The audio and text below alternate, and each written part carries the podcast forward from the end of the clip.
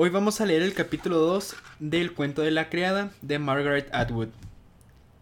Capítulo 2. La compra. Una silla, una mesa, una lámpara.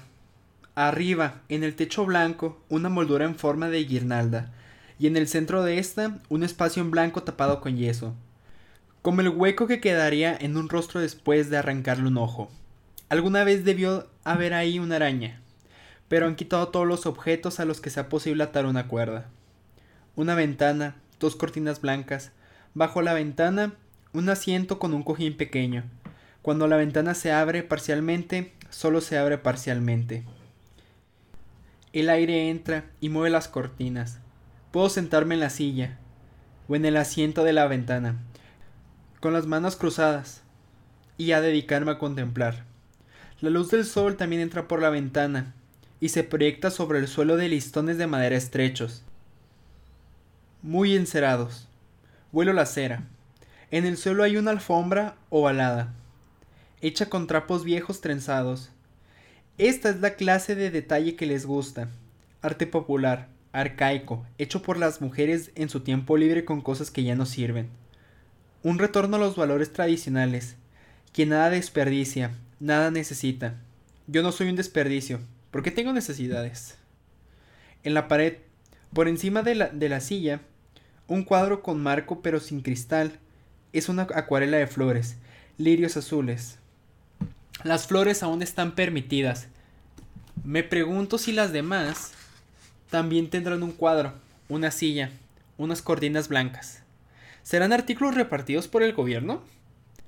Imagínate que estás en el ejercicio, decía tía Lidia. Una cama, individual, de colchón semiduro cubierto con una colcha blanca rellena de borra. En la cama no se hace nada más que dormir, o no dormir. Intento no pensar demasiado, como el resto de las cosas. El pensamiento tiene que estar racionado. Hay muchas cosas en las que es mejor no pensar.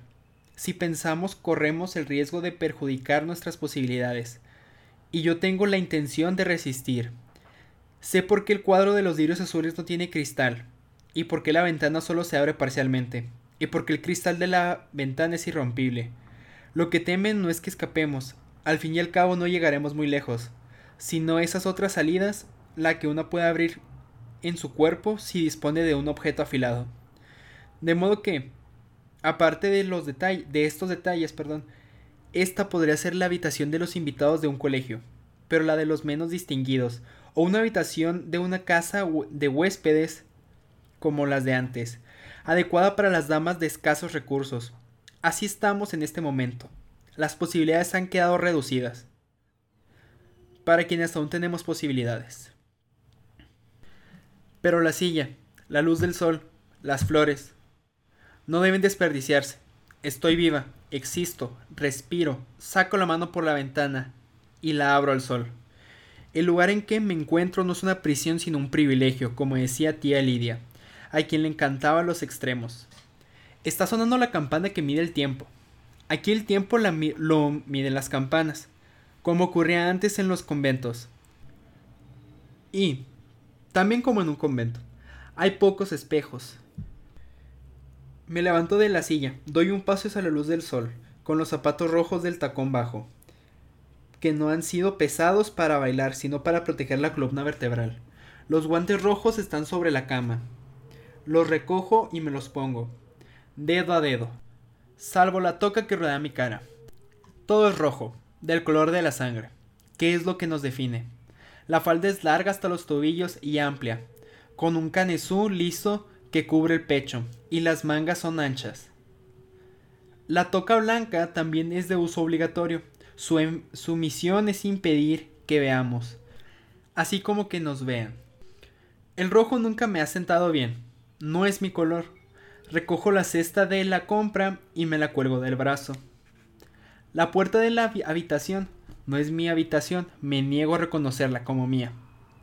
No está cerrada con llave, de hecho, ni siquiera ajusta bien. Salgo al pasillo, encerado y cubierto por una alfombra central de color rosa ceniciento, como un sendero en el bosque, como una alfombra para la realeza, me indica el camino. La alfombra traza una curva y baja por la escalera. La sigo. apoyando una mano en la barandilla que alguna vez fue, árbol, fabricada en otro siglo. Lustrada hasta hacerla resplandecer. La casa es de estilo victoriano tardío y fue construida para una familia rica y numerosa. En el pasillo hay un reloj de péndulo que mide el tiempo lánguidamente y luego una puerta que da a la sala de estar materna. Con sus tonos carnosos y sus sombras, una sala en la que nunca me siento, sino donde permanezco de pie o me arrodillo. Al final del pasillo, encima de la puerta principal, hay un montante en forma de abanico de vidrios de colores, flores rojas y azules. En la pared de la sala aún queda un espejo. Si vuelvo la cabeza, de tal manera que la toca blanca que enmarca mi cara dirija mi visión hacia él, alcanzo a verlo mientras bajo las escaleras. Es un espejo redondo, convexo como el ojo de un pescado, y mi imagen reflejada en él semeja una sombra distorsionada, una parodia de algo, como la figura de un cuento de hadas cubierta con una capa roja, descendiendo hacia un monumento de indiferencia, que equivale a decir peligro. Una hermana bañada en sangre. Al pie de la escalera hay un perchero para los sombreros y los paraguas. Tiene barrotes de madera, largos y redondeados, que se curva suavemente para formar ganchos que imitan las hojas de un helecho. De él cuelgan varios paraguas, uno negro para el, para el comandante, uno azul para la esposa del comandante y el que me han asignado de color rojo. Dejo el paraguas rojo en su sitio. Por la ventana veo que brilla el sol. Me pregunto si la esposa del comandante se encontrará en la sala. No siempre está ahí sentada. A veces la oigo pasearse de un lado a otro, una pisada fuerte y luego una suave, y el sordo, y el sordo golpecito de su bastón sobre la alfombra de color rosa ceniciento. Camino por el pasillo, paso por delante de la puerta de la sala de estar y de la que comunica con el comedor. Abro la del extremo y entro en la cocina. Aquí ya no huele a madera encerada. Encuentro a Rita de pie ante la mesa pintada de esmalte blanco. Luce su habitual vestido de Marta, tiene el vestido remangado hasta los codos y se le ven los brazos oscuros. Está haciendo pan. Extiende la pasta para el breve amasado final antes de darle forma. Rita me ve y mueve la cabeza. Es difícil decidir si a modo de saludo o como si simplemente tomara conciencia de mi presencia. Se limpia las manos enharinadas en el delantal y hurga en el cajón en busca del libro de los, de los vales. Perdón. Frunce el ceño, arranca tres vales y los tiende hacia mí. Si sonriera, su rostro incluso resultaría amable. Pero su expresión no va dirigida personalmente a mí. Le desagrada el vestido rojo y lo que éste representa. Me considera contagiosa como una enfermedad o una especie de desgracia. A veces escucho detrás de las puertas, algo que antes jamás habría hecho.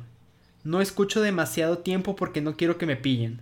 Sin embargo, una vez que una vez oí, perdón, que Rita le decía a Cora que ella no se rebajaría de ese modo. Nadie te lo pide, respondió Cora. Además, ¿qué harías si pudieras? Irme a las colonias, afirmó Rita. Ellas pueden escoger. ¿Con las no mujeres? ¿A morirte de hambre? ¿Y sabe qué Dios más? preguntó Cora. Estás loca. Estaban pelando guisantes. Incluso a través de la puerta entornada llegaba hasta mí el tintineo que producía al caer dentro del bol de metal. Oí que Rita gruñía o suspiraba. No sé si a modo de protesta o de aprobación. En cualquier caso, lo hacen por nosotras, o eso dicen, prosiguió Cora. Si yo no tuviera las trompas ligadas y fuese diez años más, joven, podría tocarme a mí. No es tan malo, y tampoco es lo que se llama un trabajo duro. Mejor ella que yo, dijo Rita, y en ese momento abrí la puerta. Tenía la expresión típica de las, de las mujeres cuando las sorprendes hablando de ti a tus espaldas y creen que las has oído. Una expresión de incomodidad y al mismo tiempo de desafío, como si estuvieran en su derecho. Aquel día, Cora se mostró conmigo más amable que de costumbre y Rita más arisca. Hoy, a pesar del rostro impenetrable de Rita y de sus labios apretados, me gustaría quedarme en la cocina. Vendría Cora desde algún otro lugar de la casa con su botella de aceite de, de limón y su plumero. Y Rita prepararía café, en las casas de los comandantes aún hay café auténtico, y nos, y nos sentaríamos alrededor de la mesa de Rita, que no le pertenece más que a mí y la mía. Y charlaríamos de achaques, de enfermedades, de nuestros pies, de nuestras espaldas, de las diferentes clases de travesuras que nuestros cuerpos son capaces de cometer. Asentaríamos con la cabeza como si cada una subrayara la frase de, de la otra, indicando que sí, que ya sabemos de qué se trata. Intercambiaríamos remedios y cada una intentaría superar a las demás en la exposición de nuestras miserias físicas. Nos lamentaríamos en voz baja y triste, en tono menor, como las palomas que anidan en los canalones de los edificios. Sé lo que quieres decir, afirmaríamos. O, utilizando una expresión que aún pronuncia la gente mayor. Ya te oigo llegar. Como si la voz misma fuera un viajero que llega de algún lugar lejano. Que podría serlo, que lo es. Solía desde desdeñar este tipo de conversación, Ahora la deseo ardientemente. Al menos era una conversación, una manera de intercambiar algo. O nos dedicamos a chismorrear. Las Marthas saben cosas, hablan entre ellas y hacen correr de casa en casa las noticias oficiosas. No hay duda de que se escuchan detrás de las puertas, como yo, y ven cosas por mucho que desvíen la mirada. Alguna vez las he oído. He captado fragmentos de sus conversaciones privadas. Nació muerto. O le clavó una aguja de tejer en el vientre. Debieron de ser los celos, que le estaban devorando. O, en tono tentador. Lo que usó fue un producto de limpieza, funcionó a las mil maravillas, aunque cualquiera diría que él habría notado el gusto. Muy borracho debía de estar. Claro que aquella que, perdón, claro que a ella la pillaron por supuesto. O ayudaría a Ritas a hacer el plan, hundiendo las manos en esa blanda y resistente calidez que se parece tanto a la carne. Me, muero por tocar algo, algo que no sea tela ni madera. Me muero por cometer el acto de tocar. Pero aunque me lo pidiera, aunque faltara el decoro hasta ese extremo, Rita no lo permitiría. Estaría demasiado preocupada. Se supone que las Martas no confraternizan con nosotras. Confraternizar significa comportarse como un hermano, me lo dijo Luke dijo que no existía ningún equivalente de comportarse como una hermana. Según él, tenía que ser soronizar, de latín. Le gustaba hacer esa clase de detalles, la procedencia de las palabras y sus usos menos corrientes. Yo solía tomarle el pelo por su pedantería. Tomo los vales que Rita me extiende. Tienen dibujados los alimentos por los que se pueden cambiar.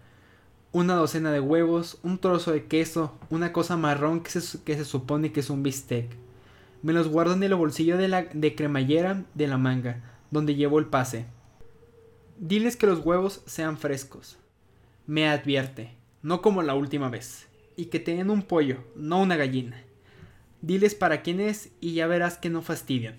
De acuerdo, respondo. No sonrío.